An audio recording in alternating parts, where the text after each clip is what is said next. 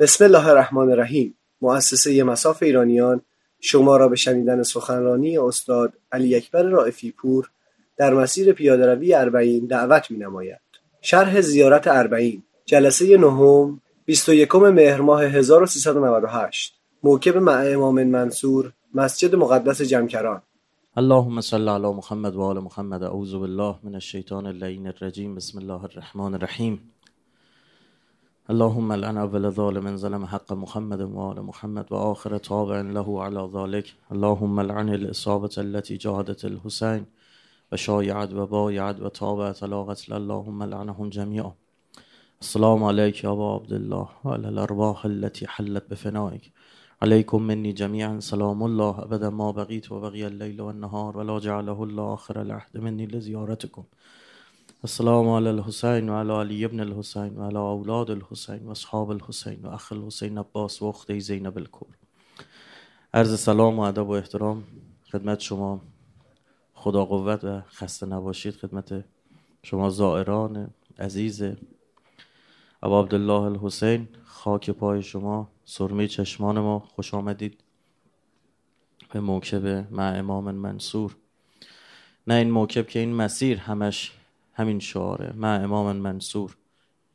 یکی از علما میفرماد که در کنار عزاداری، دسته عزاداری ایستاده بودم، به ناگاه دیدم آقا صاحب الزمان در میان اون دسته بر سر و صورت میزنه. امام زمانی که میفرماد صبح و شب عوض عشق خونگریه میکنم، مگر میشه در این مسیر نباشه؟ اگر امروز ما این مسیر رو داریم میریم و از نظر خودمون هم غیر طبیعی این اراده‌ای که در ما به وجود میاد برای اینکه این مسیر رو پیش بریم، این مسیر سخت رو پیش بریم، سخت بالاخره 3 روز 4 روز پیاده روی کردن، اما نه با اون سختی که عائله ابا عبدالله رو بردن. اینجا همش از ما پذیرایی میکنن. اگر این مسیر رو میریم حتما کشش امام زمانه که قلب ما رو مجذوب خودش کرده و داره ما رو به حرکت میده. امام زمان جذب میکنه، جلب میکنه و کشش ایشون و اراده ایشونه که مثل ذره های آهنربا ما رو در مسیر قطب اراده خودشون قرار داده.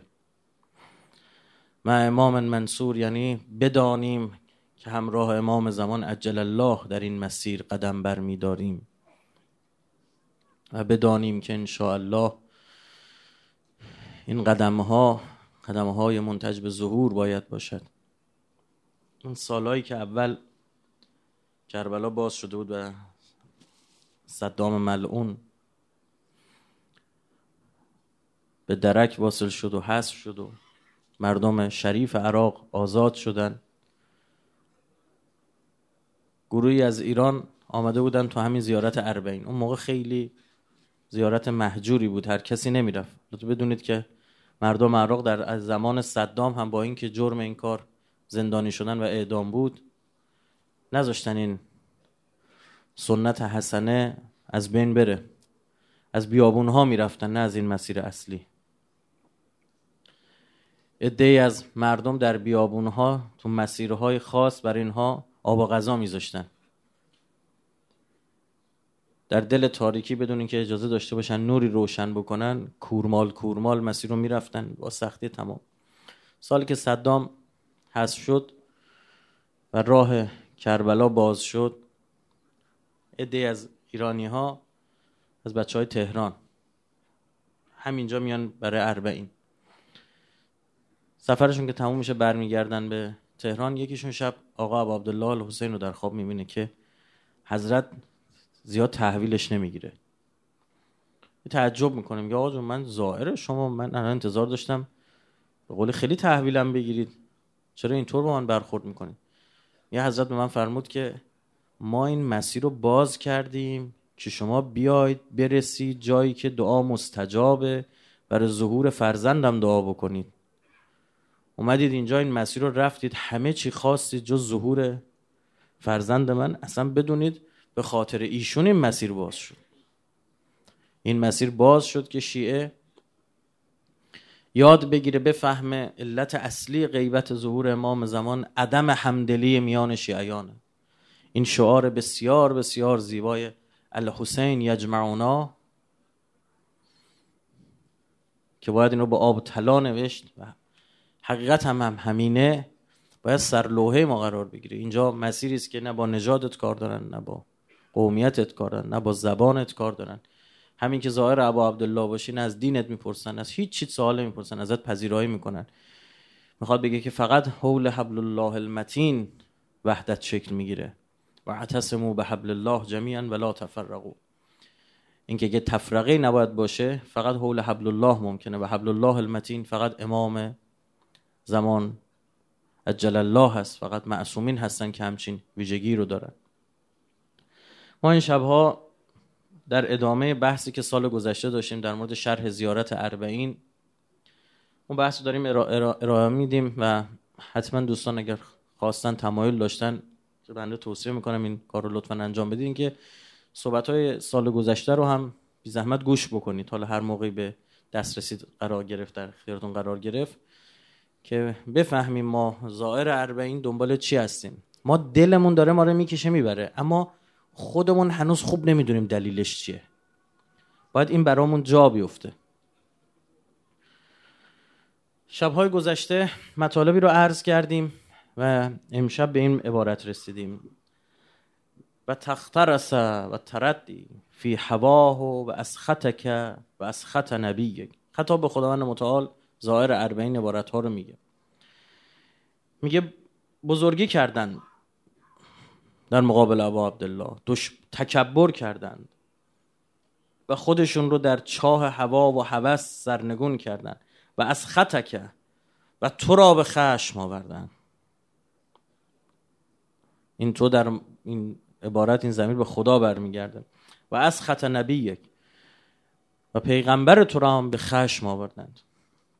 چند تا کلمه داره اینا رو عرض بکنم این عبارت بیشتر برامون باز بشه، چون به کربلا که رسیدید میخوای زیارت اربعین رو بخونید، حداقل بدونیم چی داریم میخونیم. این الفاظ چقدر پر محتوا و پر معنی است. این از زبان و کلام امام معصوم، از امام صادق علیه السلام زیارت اربعین به ما رسیده. کوتاه اما خیلی پر معناست.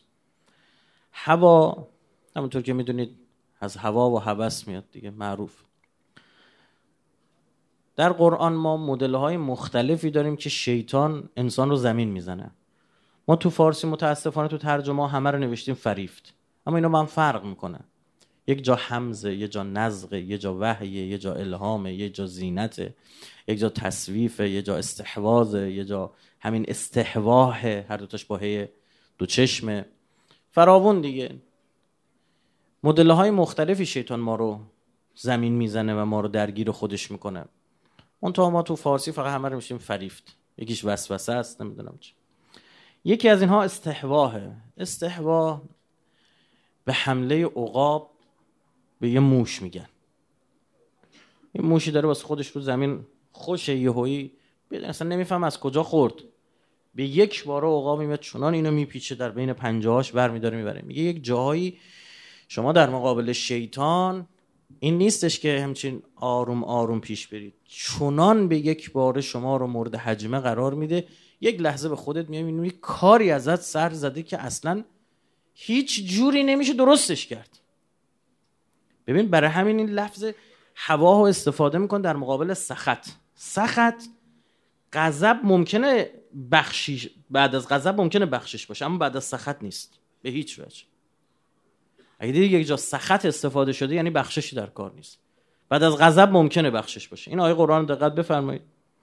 میگه والذین یجتنبون کبائر الاسم، میگه اون کسایی که گناهان کبیره رو اجتناب میکنن، و اذا ما غضبوا هم یغفرون، وقتی هم یه کاری میکنن ادعی که اینا غضبناک میشن میبخشنشون. یعنی بعد از غضب بخشش و غفران هست، مغفرت هست. اما سخط اگر جای دیدید یعنی نه، اینطور نیستش. در مورد دشمنان آل الله و دشمنان ابا عبدالله میفرماد هم تو را به سخط واداشتند هم پیامبرت را. سخط خدا که جهنمه، سخط پیامبر چیه؟ عدم شفاعت. یعنی شفاعت نخواهد کرد آقا رسول الله این جماعت رو. و نه تنها اون کسانی که ابا عبدالله رو به شهادت رساندند و در مقابل ایشون ایستادن، مورد سخط پیامبر، مورد سخط خداوند متعال هستند، بلکه کسانی که راضی ان به اون هم همینطوره. طرف 1000 سال بعد به دنیا اومده، 1400 سال بعد به دنیا اومده، راضیه به اون مسئله. اصلا الان میاد تو شبکه‌های اجتماعی بعضن توهینایی میکنن. این با خود یزید و عمر سعد و شمر و ابن زیاد محشور خواهد شد و تو همون مسیر خواهد رفت. عکسش هم این طرفه، کسانی که مظلومانه از حق دفاع میکنن، شجاعانه میستن، هزینه میدن برای حق، اما در راه و مسیر ابو عبدالله اینها هم با خود اهل بیت محشور میشن، مثل شهدای ما. این برادرمون که این اشعار رو داشت میخوند در مورد شهدامون، یه لحظه به دلم افتاد، گفتم کی فکرشو میکرد یه روزی یه همچین جایی پشت بلندگوها ذکر شماها باشه؟ کی فکرشو میکرد؟ چون مظلومانه وایستادن اما از حق دفاع کردن. تمام دنیا یه حرف میزد اما حرف خدا و دفاع از دین خدا چیز دیگه ای بود. اینه ببین، پا خدا وایستی اینجوری جاودانت میکنه خدا شاد. اینا دیگه نمونه عینیه که خود ماها دیدیم، به عمر ماها قد میده. که فکرش میکنه که یک روز ما در این کشور بیایم قدم بزنیم و ذکر و یاد شهداءمون باشه؟ عجیبه. خدا شاد. چقدر به خودتون اعتماد دارید و اطمینان دارید که وقتی خطوات شیطان و گامه‌های شیطان رو داریم پیش میگیریم، میبریم جلو، به یک باره اینطور دوچار استحواه نشیم، اینطور مثل عقاب بهمون حمله نکنه. یه لحظه ببینیم پناه بر خدا. تو پرونده طرف نوشتن قاتل امام زمان. فکرش هم دیوونه میکنه آدمو. از سمت کیا؟ از سمت کسایی که صبح و شب نماز میخوندن، تو آب فرات غسل شهادت میکردن. عمر سعد که میخواست صداشون کنه میگفت یا خیل المسلمین، ای گروه مسلمانان، کلهم یتقربون بالله و قتل الحسین. میگه تقرب میجستن به خدا با قتل ابو عبدالله. چند بار پیاده روی اربعین داریم میریم؟ چند ساله؟ 5 سال، 6 سال، 3 سال، 2 سال، سال اولته، چند بار داری میری؟ از این مقایسه خودم دلم راضی نیست اما مجبورم بگم شمر 12 بار پیاده به مکه رفته بود، به حج رفته بود، مرکب داشت، پیاده میرفت که ثوابش بیشتر باشه. فراموش نکنیم او جانباز جنگ صفین بوده، یعنی اگه اون شمشیر یا نیزه‌ای که به شمر خورد اگه محکم‌تر خورده بود، ماها الان داشتیم میگفتیم شهید شمر. چقدر به خودمون اعتماد داریم؟ چقدر میترسیم از این سرنوشتی که ممکنه خدایی نکرده نصیب ما بشه؟ چقدر حواسمون جمعه؟ اهل بیت رو در قرآن خداوند متعال داره بهشون اشاره میکنه، میفرماد یخافون یوما کان شره مستتیرا. فرمود اهل بیت یه ادا نیست، یا اهل بیت اشک میریختن، گریه میکردن از روز قیامت. کسانی که خودشون شافع مردمن، شفیع مردمن، وقت اونها اشک بریزن ما کجای کاریم؟ این خوف رو لازم داریم در کنار این رجای عظیمی که تو این مسیر شکل گرفته تا ما رو متعادل کنه. برای یه قطره اشک بر ابا عبدالله گناه میبخشه، در این هیچ شکی نداریم، بر منکرش لعنت. تا دلت بخواد روایت داریم، اونم روایت‌های مستند قوی به حدی که برای ما تواتر معنایی داره. اما انشاءالله دعا بکنید اربعینی بمونیم، دعا کنید سالهای آینده روزهای غیر از ایام زیارت اربعین هم اربعینی باشیم، برگشتیم شهرمون هم اربعینی بمونیم و همیشه گارد داشته باشیم در مقابل شیطانی که ممکنه ما رو مورد سخط خدا و نبیش قرار بده. به یک بار است. آدمی که عادت کرد دائم از شیطان فرمان بگیره، حرفش گوش بده، اون جای اصلیش هم یهو اینطور میشه. یه جای وسوسه‌شو گوش میکنی، ان الشیاطین لیوحون الی اولیاءهم، یه جای وحیشو گوش میکنی، یه جای الهامشو گوش میکنی، شیطان الهام میکنه به عده‌ای، یک جای حمز شیطان شوکی به ما وارد میکنه، یک جای نزغ شیطان ما رو به عملی وادار میکنه. الفاظی هم خدا استفاده کرده که شاید به بندهاش بر بخوره. در استحواذ میگن کشتی گرفتن با الاغو، میگن میگه شیطان مثل آدمایی که الاغو گردنش میگیرن میپیچونن میزننش زمین، همونطور میزندتون زمین. حمز رو به اون حالتی میگن که مرکب رو میخوای پیش ببری، یه چوبی دستت میگیری میزنی زیر شکم این مرکب، به این میگن حمز. میگه شیطان یه جاهایی و قل رب اعوذ بک من همزات الشیاطین، آیه قرآنه، پناه میبرم به خدا از این چوبای شیطون. اینا برای کی استفاده میشه؟ برای کسی که دیگه از نظر خدای آدم نیست. میگه همونطور که شما سوار یه مرکبی میشید با یه حیوان چطور رفتار میکنید، هر جا دلتون بخواد او رو میبرید. یک جایی میشه شیطان اینطور سواری میگیره از یه سری از انسان ها و هر کجا بخواد میبره. حمز استفاده میکنه، نزغ استفاده میکنه، استحواذ استفاده میکنه. خدا در قرآن استحواه استفاده میکنه، مثل عقابی که سر یه موش فرود بیاد اینطور سرتون فرود میاد. دستتون به دامان اهل بیت باشه، دائم خودتون رو چک بکنید. با چی؟ با الگویی براتون قرار میدم، کان لکم فی رسول الله اسوه حسنه. یه پیغمبری رو بذارید جلو چشتون، یه امام حسین رو بذارید جلو چشتون، دائم خودتون رو چک کنید. دائم از خودتون بپرسید این کاری که من میخوام الان انجام بدم، اگر امام زمان عجل الله اینجا بود مرحله یک انجام میداد، انجام میدادم جلو چشم ایشون. دو، خدا آقا صاحب از زمان به نظر ما این کارو میکنه یا نمیکنه؟ به خدا جلو 99% گناههای ما رو میگیره. یه نفر توهین میکنه میخواد جوابشو بده، بگو امام زمان جواب میداد، خودت میگی نه، خودت میگی نه، شک نکن.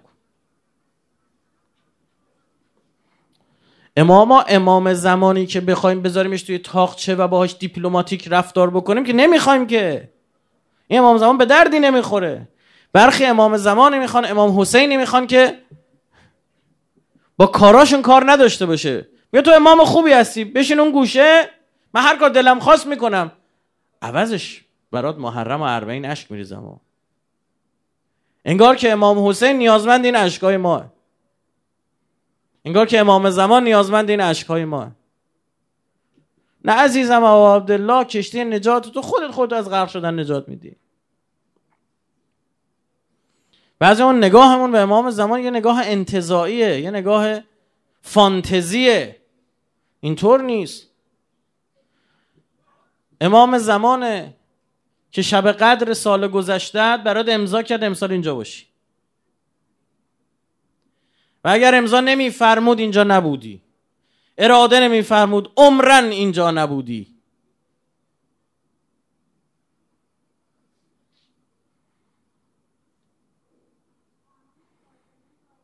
مؤمن تا روزی که از عمرش داره میگذره و هر روز بهتر داره میشه، ثواب بیشتری جلب میکنه، عمرش بیشتر میشه. برای چی فکر کنه میگن گناه عمر رو کم میکنه؟ گناه عمر رو کم میکنه برای مؤمنین، این برای مؤمنینه.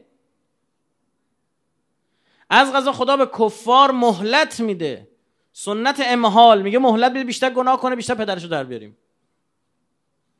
اما خدا چون مؤمنین رو دوست داره میبینه این مؤمن تو سراشیبی سقوط افتاده، این مؤمن امروزش از دیروزش بدتره،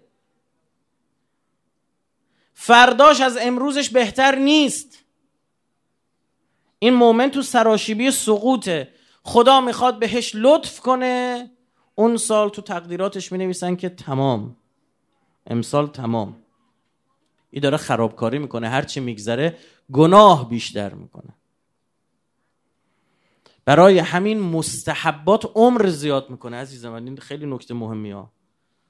مستحبات عمر رو زیاد میکنه برای اینکه تو یه ثواب بیشتری نسبت به گذشته جلب کردی. و مستحبی را من نمیشناسم از کار برای امام زمان عجل الله بالاتر. مثلا بارها عرض کردیم که ما میایم برای امامی که 1400 سال پیش امام زمان خودش بود،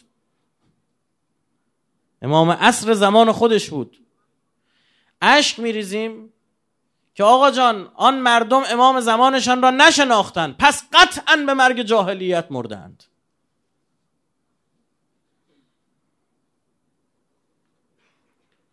بارها گفتیم چقدر بودن مردمی که میرفتن خدمت امام رضا، امام رضا روزه امام حسین میگرفت، اشک میریختن، امام رضا بالای صندلی نشسته بود جلو دم در، اشک میریختن برای امام حسین، امام زمان خودشون نیازمند یاری و کمک بود، هیچی نمیفهمیدن. محرم و سفری که از اون کار برای امام زمان عجل الله در نیاد به درد نمیخوره. تاش یک محلیه که دی بیان اشک بریزن، یه خورده خودشون سبکشن، به مشکلات خودشون فکر کنن، یه خورده دل خودشون آروم بشه.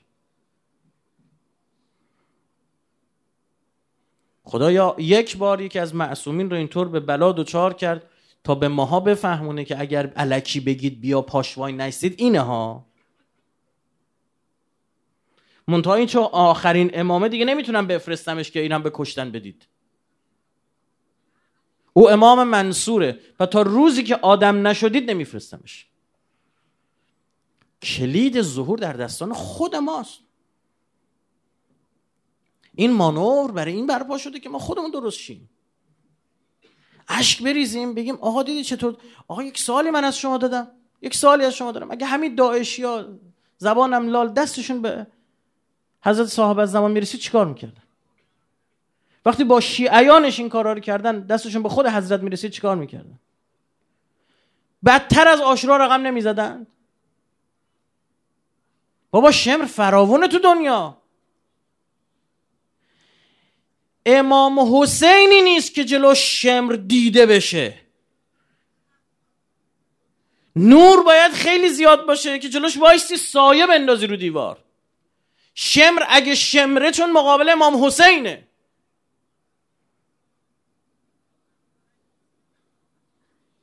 همونقدر که اهل بیت بزرگن، دشمنان اهل بیت هم اسفل و سافلینن. چرا؟ چون اینا در زمان اهل بیت بودن. میدونید که شما بهره‌مندید از امام معصوم فراهمه توی همچین شرایطی، اگر خدای نکرده جلوشون هم بایستی سقوط بدی میکنی. بهترین ماها زمان پیغمبر بود، حضرت سلمان. بدترین ماها هم همون موقع بوده، کسایی که جلو امیرالمومنین ایستادند. عصر غیبت عصری است که شیعه بفهمه چرا دیگه امام براش نمیفرستن، متوجه بی ارزگی هاش بشه. شیعه باید تربیت بشه، بفهمه با یک کلیپ شیعیان دو تا کشور رو به هم نریزن. هیچ متوجه نشدید تو همین اربعین هر سال یه داستان جدیده. اینا کار خود خداست. یک سال داعش، ببینم داعش هم باشه میری یا نه. آقا نرید، عراق داعشیا هستن، تهدید کردن فلان. یه عده پاشون لرزید نیومدن. اینا ظهورم شک بگیره پاشون میلرزه. اما مردم اومدن. سیل خروشان آمد، سال به سالم بیشتر خواهد شد. سال بعد داریم میام به فصل گرما. قبلتر اینجوری نبود، 3 سال پیش دیگه بارندگی بود اگه خاطرتون باشه. همینجا من یادمه چه بلایی سر خادمین اینجا اومد، چقدر زحمت کشیدن، آب اینجا رو برداشته بود، بارون میبارید. سال بعد چی شد؟ گرد و خاک شد. ما ایران بودیم، خبر میومد که آقا گرد و غبار عجیب عراقو گرفته. من خاطرم از یکی از همین دوستان ما جانباز شیمیایی، میگم من دیگه نمیتونم برم امسال، برم اونجا گیر میکنم. بعد اینجا دیدمش تو عراق، گفتم اینجا چیکار میکنه؟ گفت دلم طاقت نیاورد اومدم. آقا اصلا تا این زائرا اومدن این قد شد، این گرد و غبار. یه بارون قشنگی بارید، خدا آب و جارو کرد جلو پای زائران ابا عبدالله. امسال میگفتن آقا نرید، این دفعه فتنه دیگری است، این دفعه شهرها به هم ریخته، این دفعه آی نمیدونم گفتن نیاید زائرای امام حسین نمیذاریم بیاد اینجا رد بشه. کو کجان؟ کسی دیدید شما؟ اینا برای امتحان شدن ماهاست. میخواد بگی ببینم به یه پخی بند هست یا نه. چند مرده حلاجی. آقا بریم عراق همه چی اوکیه. همون اول میرسید پذیرایی میکنن، علم میکنن، بل میکنن، اینجوری که من همه میان. چرا نیاد طرف؟ منت هم دازه میزه گردن امام حسین. اربعین برات اومدیم، اومدی اینجا فقط خیر و برکت دیدی. همین خدا این فتنه هایی که شکل میگیره درست مجریانش کسای دیگن. خدا در مورد فتنه سامری هم در قرآن میفرماد انا فتنا قومک، ما قوم تو دچار فتنه کردیم. خب این سامری چیه؟ به واسطه سامری. سامری ها فراوانن در دنیا. انقدر صهیونیست ما داریم تو دنیا که آرزوشونه که این مانور عظیم عقیدتی بخوره زمین. شما نمیدونید چه رعشه‌ای به تن اینا انداخته. از هر دلیل و روشی دارن استفاده میکنن که یه خورده کمش کنن. صبح تا شب من و تو داره خبر میذاره، فقط خبرهای سیاه از زائرین داره میذاره. آقا توی تصادف انقدر کشته شدن، آقا فلانجا زائرین سرگردونن، آقا به همانجا به زائرین ال شده است، بل شده است. فقط برای اینکه باعث بشی آقا یه 10% 20% هر چقدر از زائرین کم بشه. چرا کره زمین نظیر همچین چیزی وجود نداره؟ موندن، تمام استراتژیست‌ها موندن. اون مغز متفکر پشت این جریان چیه؟ کیه؟ ها؟ یه کارناوال میخوان برگزار کنن، 10 سال برنامه‌ریزی میکنن قبلش. کلی استراتژیست میشینن میگن خب اینا غذاشونو چیکار کنیم، آبشونو چیکار کنیم، دونشونو چیکار کنیم، جا خوابشونو چیکار بکنیم، چیکار کنیم مردم میل پیدا کنن شرکت بکنن. آی بریم سلبریتی‌ها رو برداریم بیاریم اونا دفاع بکنن. میخوایم جشن هالووین را بندازیم. میخوایم نمیدونم راهپیمایی روز 12 اکتبر، روز زامبی ها را بندازیم، مردم خودشون شکل عجیب غریبی بکنن بیان تو خیابون، خودشون شبیه زامبی ها کنن تو خیابون بیان راه برن. کلی برنامه‌ریزی. هالیوود باید بیاد پاکار، فیلم بسازه چند تا واسش، تبلیغات مفصل بشه، چقدر پول خرج بکنن. همه الان موندن انگشت به دهان. بابا این 20 میلیون آدمو کی داره اینجوری حرکت میده؟ کی اینا برنامه‌ریزی کردن؟ غذای اینا رو درست کردن، مسیر اینا رو درست کردن. و هممون هم میدونیم که همچین مغز متفکری بگید بین ماها نبوده. دولت‌های ماها دویدن بعدن بتونن یه خورده کار رو درست‌تر بکنن. یعنی ما درخواستم دقیقاً این بود که شما مانع نباشید، مردم خودشون میرن. ویزا رو بردارید، مردم بلدن برن.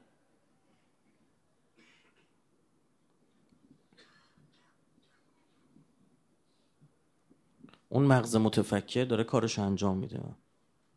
اینا همش تحت مدیریت حضرت ولی حضرت جل الله داره انجام میشه. الان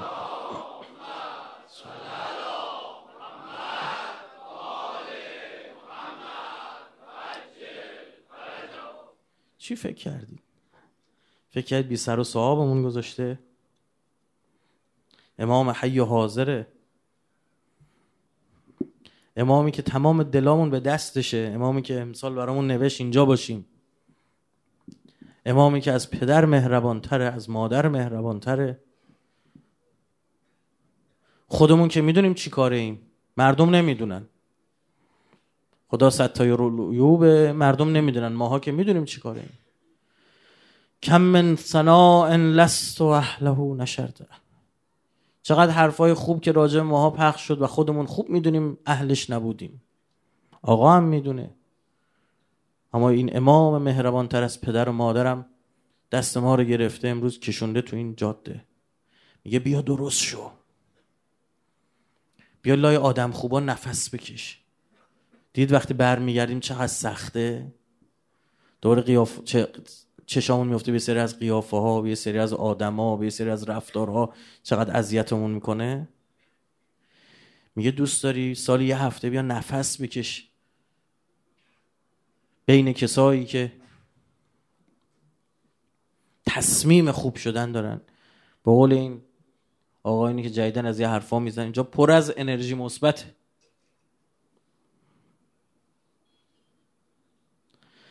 نگرانیم آقا جان از اینکه یه وقت دوچار سخط تو نشیم، یه وقت نباشیم از اونهایی که تو کارنامه عملمون می‌نویسید تمام دیگه امیدی نیست به بازگشتش. ما از این خوف داریم. بزرگترین ارتفاع، بلندترین ارتفاع برای سقوط افتادن از نگاه امام زمان است. نیاد روزی که دیگه امیدی به ما نداشته باشی. ما از این میترسیم. میدونیم هم که خودمون کاری نیستیم، معترفیم، ما عملی نداریم و اما خوب میدونیم که دوستتون داریم.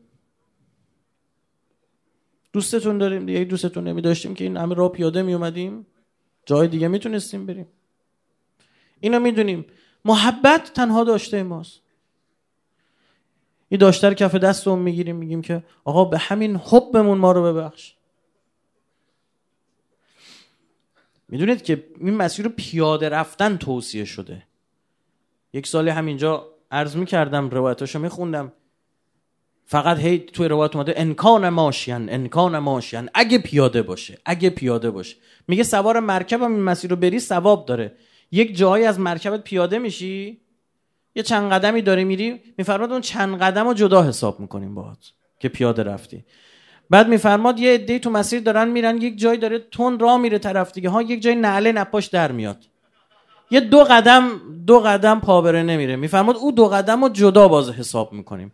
دلیلش چیه؟ دلیلش اثبات محبت. یکی از دلایلش این که میگه که آقا من هیچ عملی ندارم، قبول دارم، پام که تاول زد. این خیلی حرف بزرگیه ها. پاهم که تاول زد، ببین پاهم خسته است،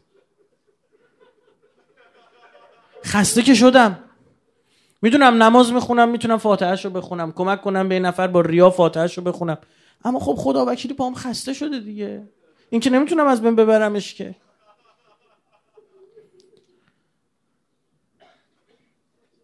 فلذا ما مثل یه آدمی که ترسونه به سمت شما میاییم.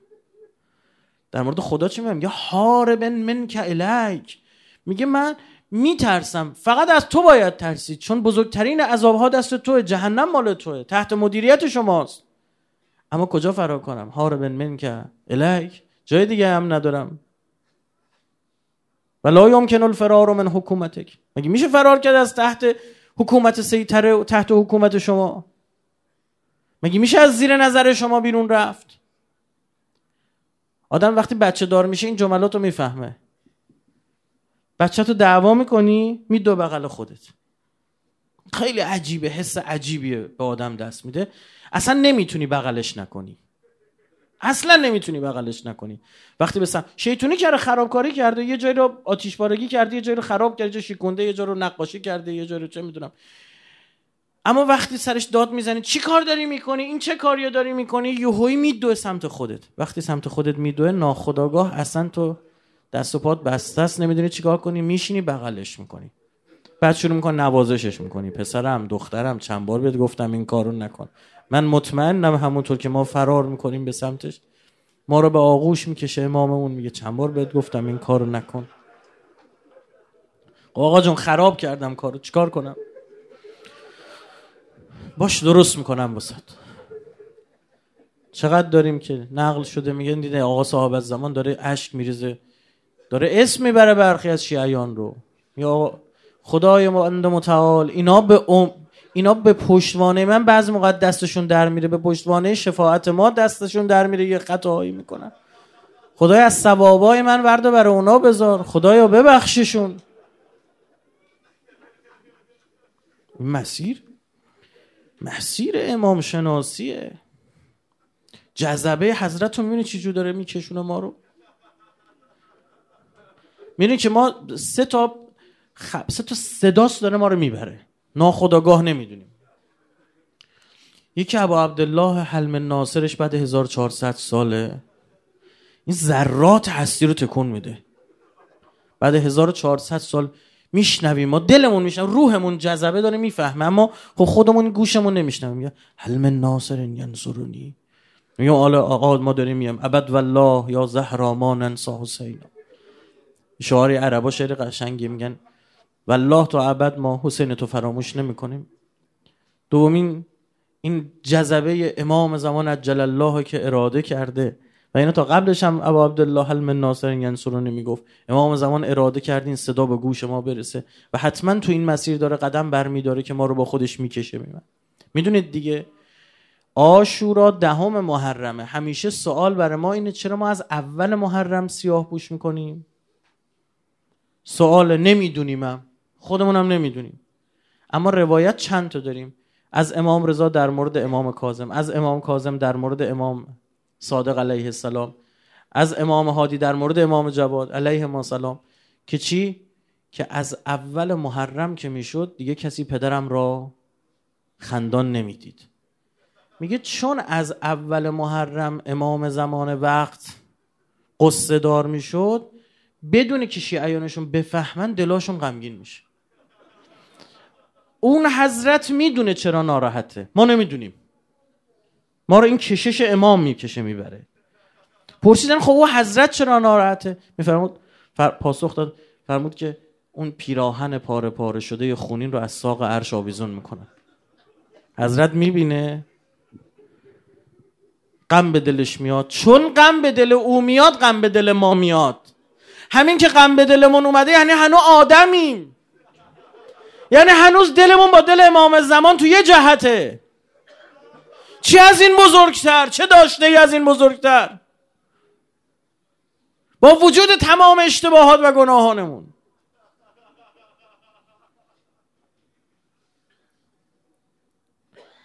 و ندای سوم روایتی است که جز مؤیدات زیارت اربعینه. جابر که به زیارت قبر ابا عبدالله آمد در اربعین، یک غلام ایرانی داشت، برمکی بود. قبلا عرض کردم میگه یه منزلی کربلا توقف کردیم، یعنی فردا دیگه زائر بودیم، رسیده بودیم به حائر، به نزدیکی حرم. میگه آتیشی به قولی روشن کردیم، جابر که چشماش نمیدید دیگه. میگه همسر خودش یا همسر جابر توی خیمه جدا خوب اینا بودن، میگه به یک باره جیغ کشیدن، فریاد زدن و زدن بیرون. گفت چیه؟ گفت من در خواب حضرت زهرا سلام الله علیها رو دیدم که با کرور کرور ملائک اومدن سر قبر ابا عبدالله ایستادن و رو به سمت مدینه میکنه، فریاد میزنه که یا رسول الله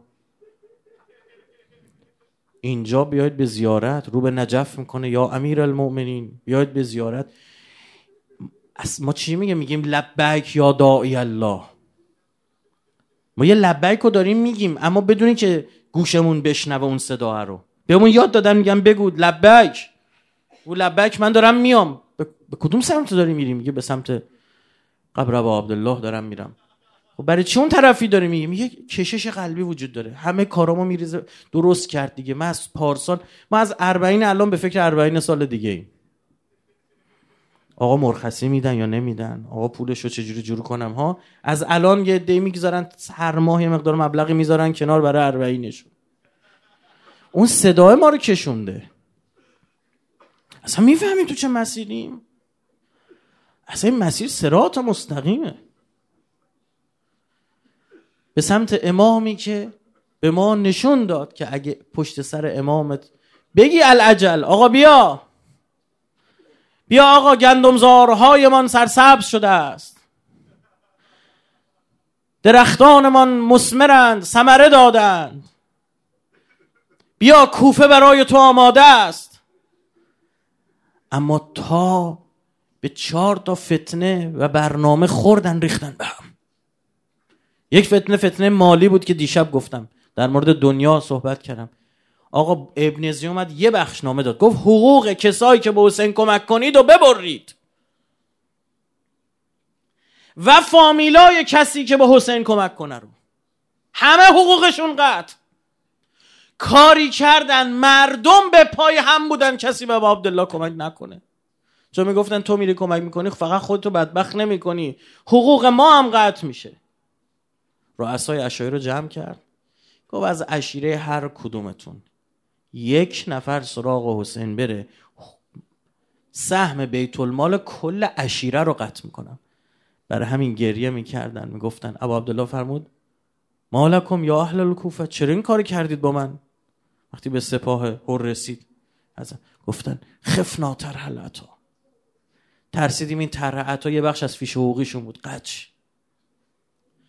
خوردن به فتنه های رسانه‌ای، به عملیات روانی ها که چیکار کردن؟ زمانی که مسلم بهشون گفت آقا بیاید قیام کنیم، ابن زیاد بکشیم پایین، مسلم معصوم نبود، مسلم امام نبود، منم میدونم، اما فرستاده امام بود، مسلم فقیهی بود که در عصر نبود امام زمان در کوفه باید به حرفش گوش میکردن. مسلم فتوا داد، گفت بیاید بریم قصر رو فتح کنیم. تاریخ میگه داخل قصر فقط 50 نفر بودن، بیرون قصر یعنی کسایی که با مسلم بودن 4000 نفر کف تاریخ نوشته، 20000 نفر زیادشون نوشته. ما بگیم همون 4000 نفر جلو 50 نفر چی بودن؟ باختن به عملیات روانی. شبس ملعون و فرستاد بیرون، با کی و کی فرستاد، شروع کردن بین اینا ولبل کردن. آقا میدونید لشکر شام تو راهه، آقا برسه پوست همتون رو کنده، میلیتاری آپشنز آن د تیبل، گزارهای نظامی روی میز. اگه جواب میداد که دالا 100 بار حمله کرده بودی، به ما نمیگفتی که میخوام حمله کنم. اصل حمله قفلته، طرف غافل باشه بهش حمله کنی، نه اینکه آقا جون بیا اینجا بیا اینجا حواستو جمع کن میخوام با مش بزنم تو صورتت. نه وقتی حواست نیست باید حمله کنه، پس چرا بهمون حمله میکنه؟ نمیتونه. ندید چجوری پهپادشو زدیم، ندید کشتیمون رو گرفتن، چجوری کشتیشون رو گرفتیم. نمیتونن، بازی نباید خورد. الان آوردن فقط رو اختلافات شیعیان، رو همین دارن زوم میکنن. همین داستانی که الان در ترکیه درست شده، ترکیه حمله کرده به کردهای سوریه، یک بخشش متوجه ماست. به خدا قسم این خط این نشون ببینید که بهتون گفت، یک بخشش متوجه ماست که از فردها در مملکت خودمون کردا در حمایت از کردای سوریه چیکار کنن؟ تظاهرات کنن. ترکامون هم در حمایت از چی؟ مثلا یه عده از پان ترکا و پان کردا بیان مملکت رو بریزن به. یک بخشش هدفش مایی، شک نکنید. اختلافات درون شیعه که شیعه خانه امام زمان درگیر مسائل بیخود شه. ندیدید چه جوری دو قطبی درست میکنن؟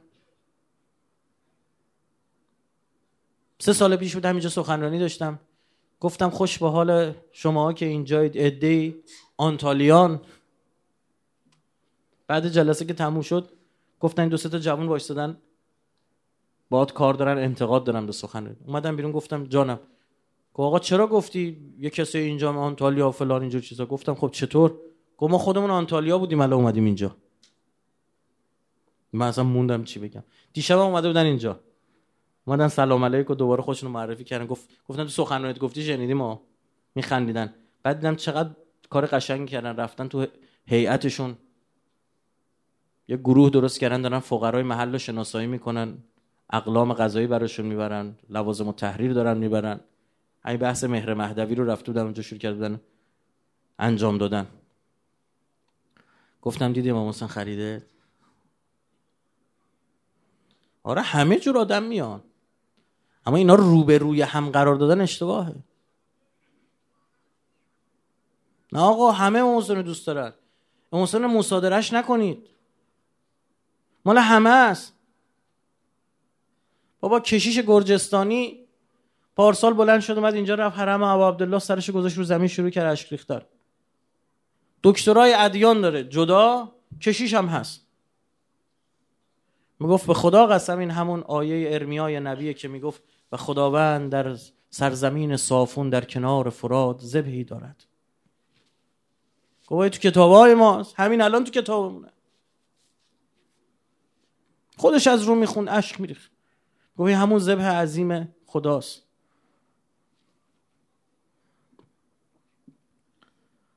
برادران اهل سنت ما تو این مسیر میرن، شیعه هایی میرن که خیلی در بند خیلی مسائل نیستن، اما جذبه ابا عبدالله و جذبه امام زمان میکشونشون. چرا آقا اینا چه داشته ای دارن که اینا رو جدا میکنه میارشون؟ یه گنجینه تو وجودشون دارن، اینا با مرامن، اینا با معرفتن. شاید یه دست با خطا کرده اما مرام داره. دیشب گفتم هورو میرین چرا خریدن؟ به خاطر ادبش. اون ساحران فرعون رو میرین چرا خدا خرید؟ فقط به خاطر ادبشون. حضرت موسی بهشون فرمود که اول شما چوباتون رو میندازید یا من بندازم؟ اونا گفتن نخیر شما بفرمایید. همین به خاطر همین کار خدا دلاشون رو نرم کرد، حق رو پذیرفتن. وگرنه اون صحنه‌ای که ساحران دیدن فرعون هم دید، فرعون نپذیرفت.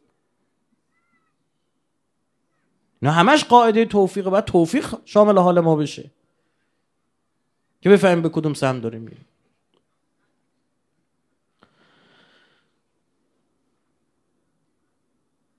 امشب با اختصاص بدیم به همین بحث. همین بحث رو تمومش کنم خیلی بهتره تا بخوام برم فراز بعدی، چون میخواستم یه شب جدا در مورد این حرف بزنم اما احساس میکنم که امشب وقتش. ببین عزیز من تو مدیریت زمان توی سخنرانی اونجا عرض کردم یه روزایی هست، یه مکانهایی هست که عمر آدم و خدا یه جور دیگه بهش برکت میده.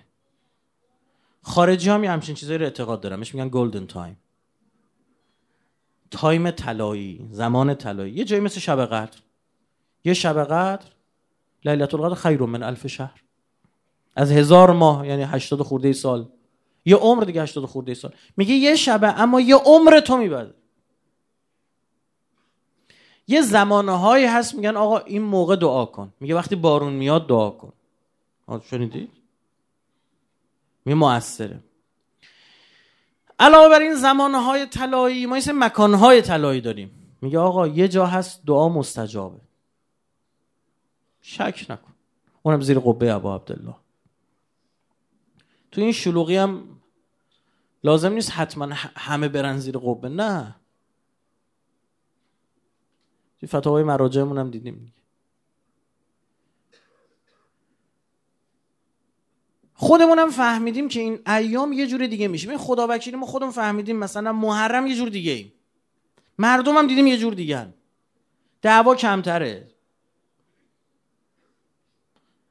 عصبانیت ها کمترن. بابا 30 میلیون آدم ریختی توی جاده داری نگاه میکنی تعجب میکنی، هر جای دیگه بود 1/10 این جمعیت بود 100 تا دعوا میدیدی.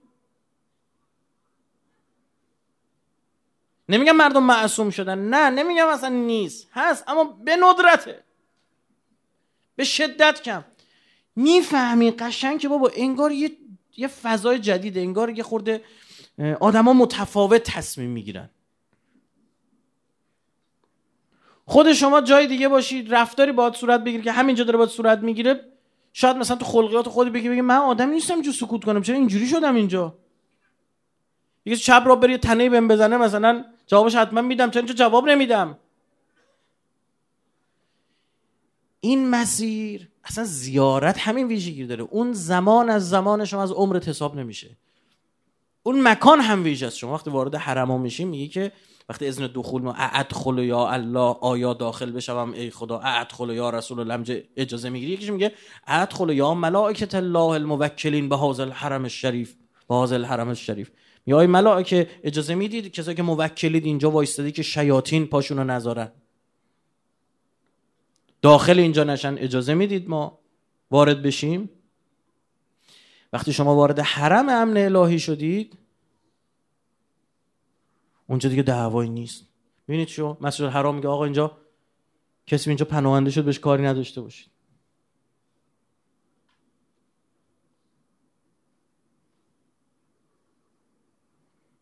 آقا جنگ نکنید اینجا.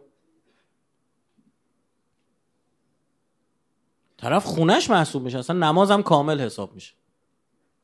یعنی که از جایی که نماز کامله، حالا بحثای مطرح کردن فقها، یکی شبیه حرم ابا عبدالله زیر قبه است، میگن اونجا هم رفتی دیگه.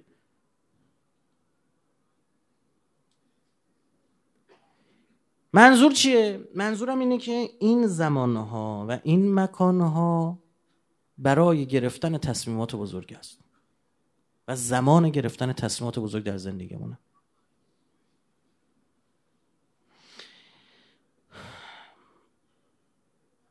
امام انسان‌هایی رو دعوت کرده به سمت خودش، قلب‌ها رو به دست گرفته، اراده ها رو جاذبه امام در یک جهت در آورده. فلذا زمان این که تصمیمات بزرگ بگیری. تصمیم بزرگ چقدر؟ مثل تصمیمی که هور گرفت. هور خیلی تصمیم بزرگی. خودش میگه که هی بین یه پام تو آتیش بود یه پام تو بهشت. اینقدر این تصمیم هور دفعتاً بود که شما میدونید زمانی که سوار اسب شد تاخت به سمت امام حسین برای تسلیم، سپاهیان عمر سعد فکر کردن حمله رو شروع کرده زودتر. کسی خبر نداشت این آدم تغییر کرده. یک لحظه تصمیمش رو گرفت. چی باعث شد اون لحظه بتونه تصمیم بگیره؟ جاذبه امام حسین بود.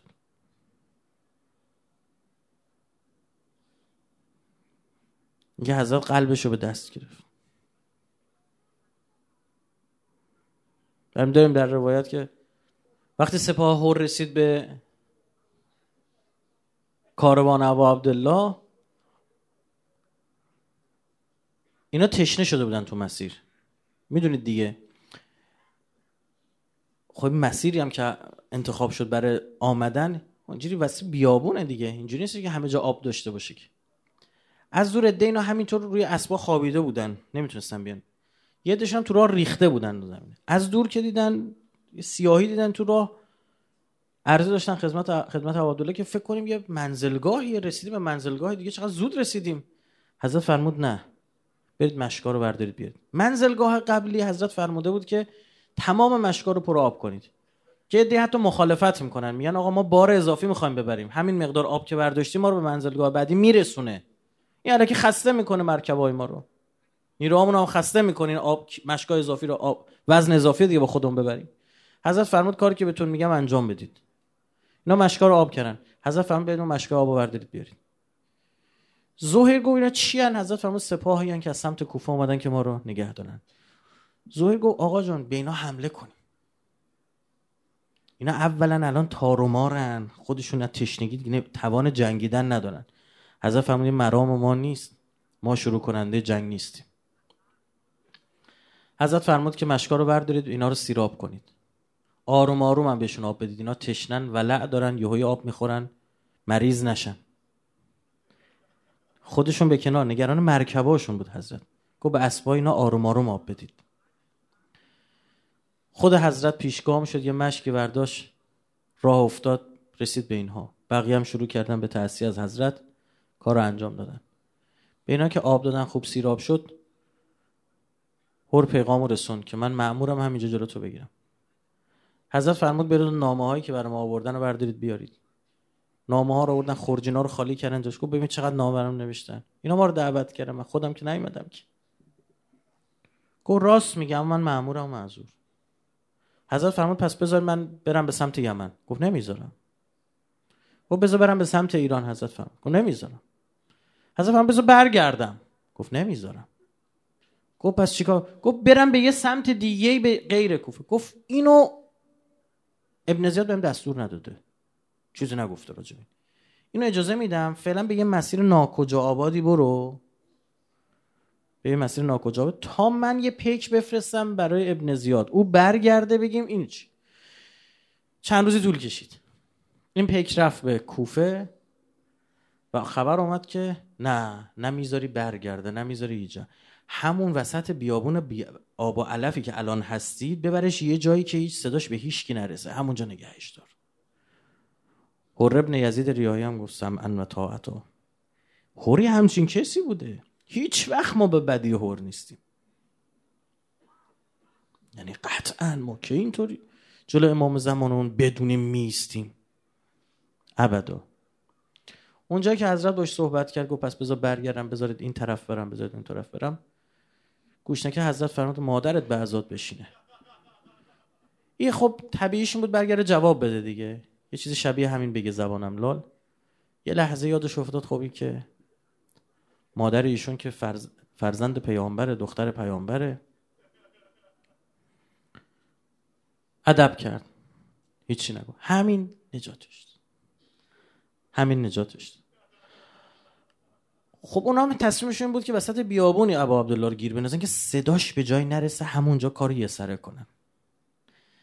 فکرش هم میکردن یه روزی بزرگترین اجتماع بشری به بهانه ایشون بشه؟ نه. بعد اراده الهی بر چی قرار میگیره؟ هر اون روز شروع جنگ هم یه جایی گزارش‌هایی شده، مثلا وقتی صحبت‌های در گرفت یه جایی زهیر شروع میکنه صحبت میکنه با اهل کوفه، میگه بابا من خودم عثمانی ام، بابا نامردی نکنید، شماها نامه نوشتید اینطور. یه جای هر میگه با مرصد، میگه خب بابا اینا خودشون نامه نوشتن. اما خب سکوته. اون لحظه‌ای که خودش میگه بین بهشت و جهنم بودم، ما میگفت بابا حالا تو نه، 30,000 نفر دیگه اینجان. تهش بهترین تصمیم بود که فرار کن برو اصلا.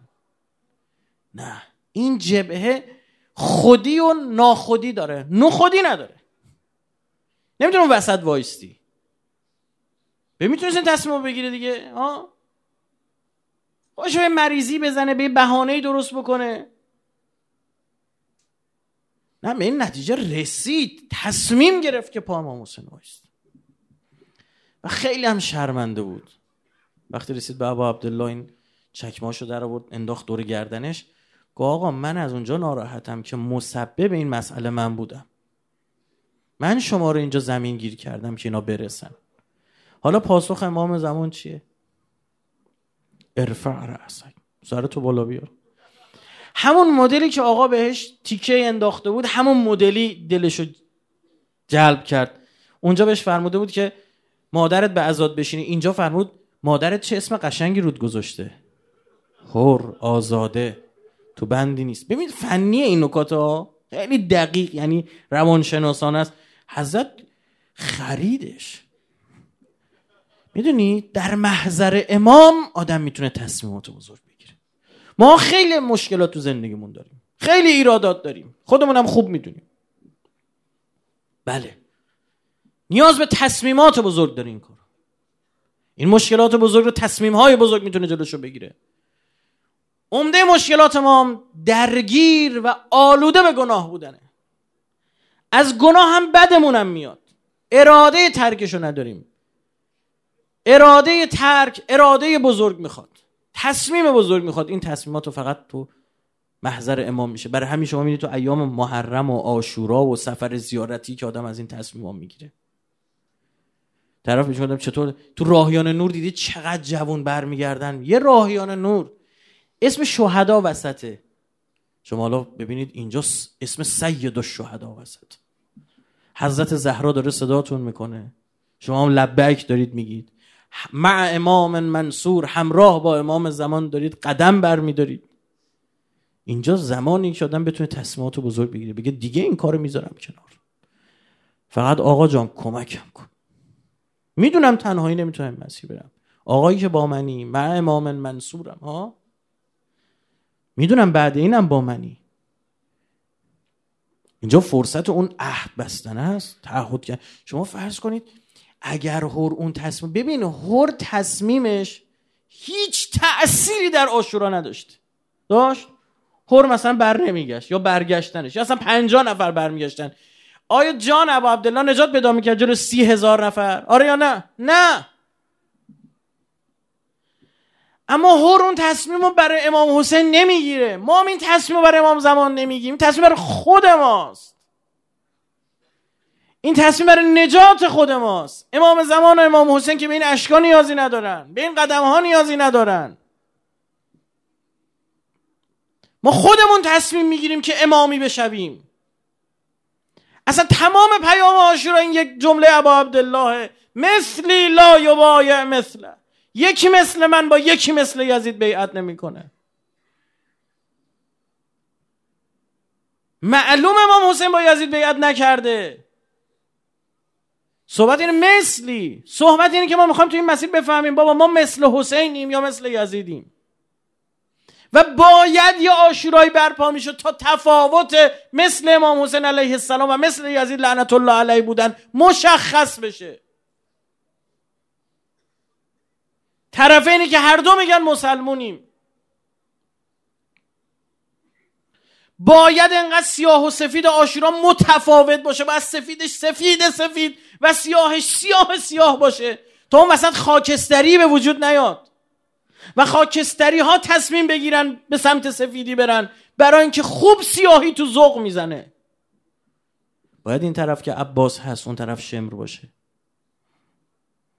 باید اینجا این عبارت‌های از این دست ببینی که حضرت زینب میفرماد وقتی آقا میخواست به میدون بره دیدم داره با نوک شمشیرش این لباس زیرپوش رو برداشته، من زیرپوش ترجمه میکنم، برداشته پاره داره میکنه و تنش میکنه. گفتم آقا جان چرا پاره میکنه؟ گفت این جماعتی که میبینم به لباسم رحم نمیکنن، دارن پاره پارهش میکنن، میل نداشته باشن درش بیارن. اینجا همین جمله به نظر من هزاران تکلیف روشن میکنه برای کسایی که میخوان پوشششون چی باشه.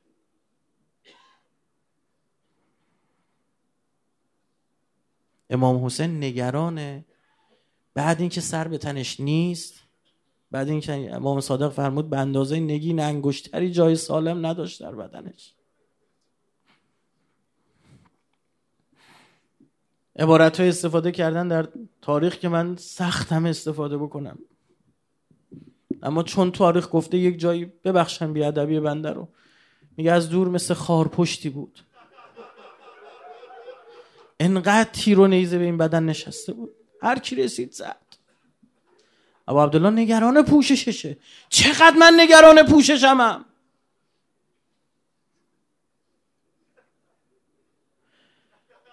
سیاهی و سفیدی جدا میکنه. مگه میشه یه نفر امام حسین باشه، امام حسینی باشه عرق بخوره؟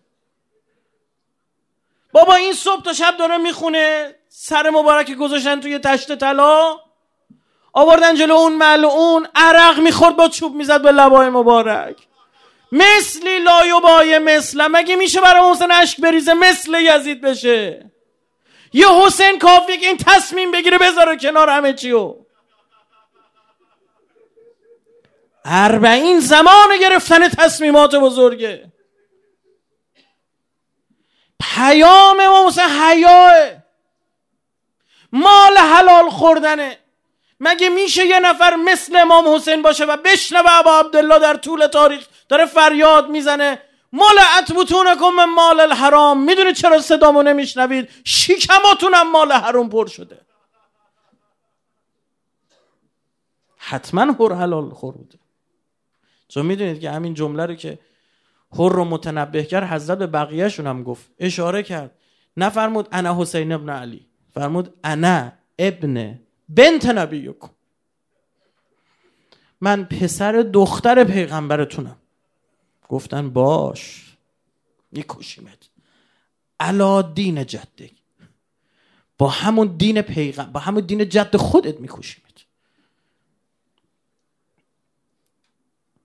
بعد حضرت زینب سلام الله علیها میفرماد، میگه دیدم روی این پیرهن یه لباس زیبای آبی رنگ لاجوردی تنش کرد. گفتم آقا جان پس این برای چیه؟ فرمود اونی که برای امید لباس برای غنیمت میاد ناامید بر نگرده. میبینی؟ میگم نهایت سفیدی نهایت سیاه. نهایت سیاهی کجاست؟ اونجا که بگو اون لباس آبیه که هیچ، و همون پیرهن پاره پاره هم رحم نکردن.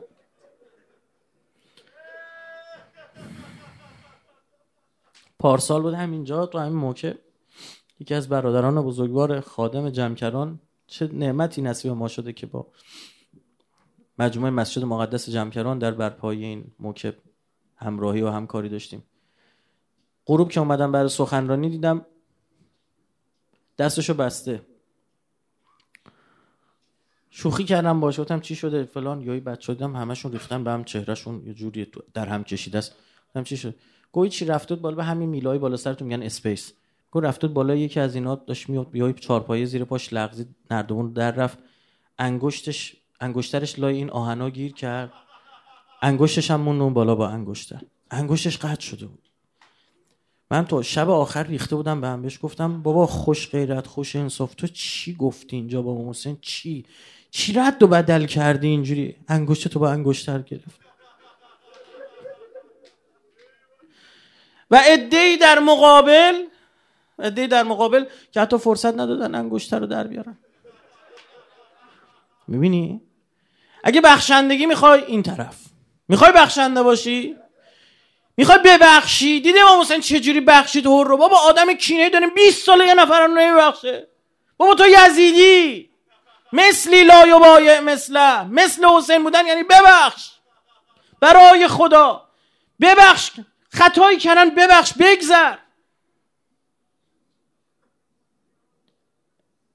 امروز این مسیر اینجا جایی که تو ببخشی خیلی ها رو. آقا در حقم ظلم کردن، کرده باشن بیشتر از ظلمی که هر در حق امام حسین کرد. میگه سرتو بالا بگیر، با خود ابا عبدالله قرار محشور بشه.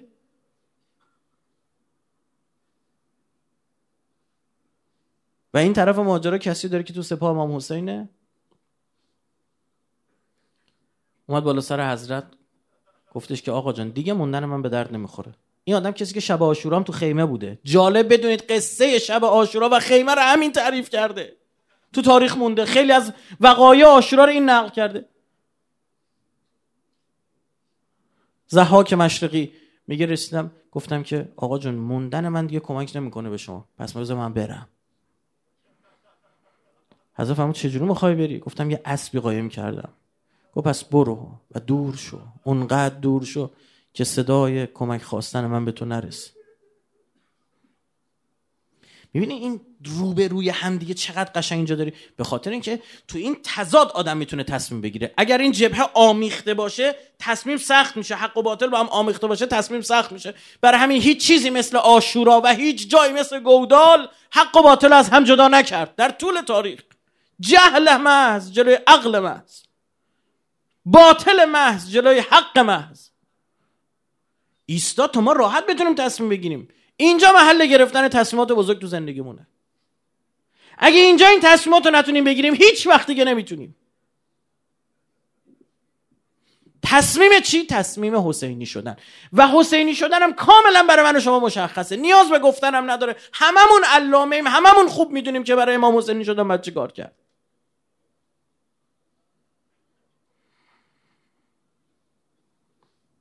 اینجا تصمیم بگیریم برای امام زمانی شدن، تصمیم بگیریم زندگیمون تو مسیر امام زمان عجل الله قرار بدیم، ذریه‌مون و نسلمون رو برای امام زمان عجل الله تربیت بکنیم. تصمیم بگیریم اگه خدای نکرده مال حرام تو زندگیمون رد کنیم بره، بترسیم از اون روزی که یهوی امام زمانمون جلومون وایستاده، ظهور شکل گرفته و ما نگاه میکنیم و ما نمیدونیم چرا تو جبهه سفیانی وایستادیم، تو جبهه دجالیم. بعد حضرت داره تو چشمون نگاه میکنه و میفرماد ملعت بطونکم من مال الحرام، شکماتون هم مال حرام پر شده نمیفهمید. و ما این صداها رو میشنیم و هیچ اثری رومون نمیذاره. بله، برای اینکه مال حرام میبنده دلو.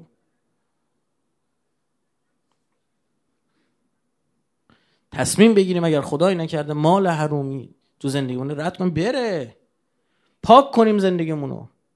اگه حقوقمون مشکلی داره، کسب رزقمون از جای مشکل داره، درستش بکنیم انشاءالله.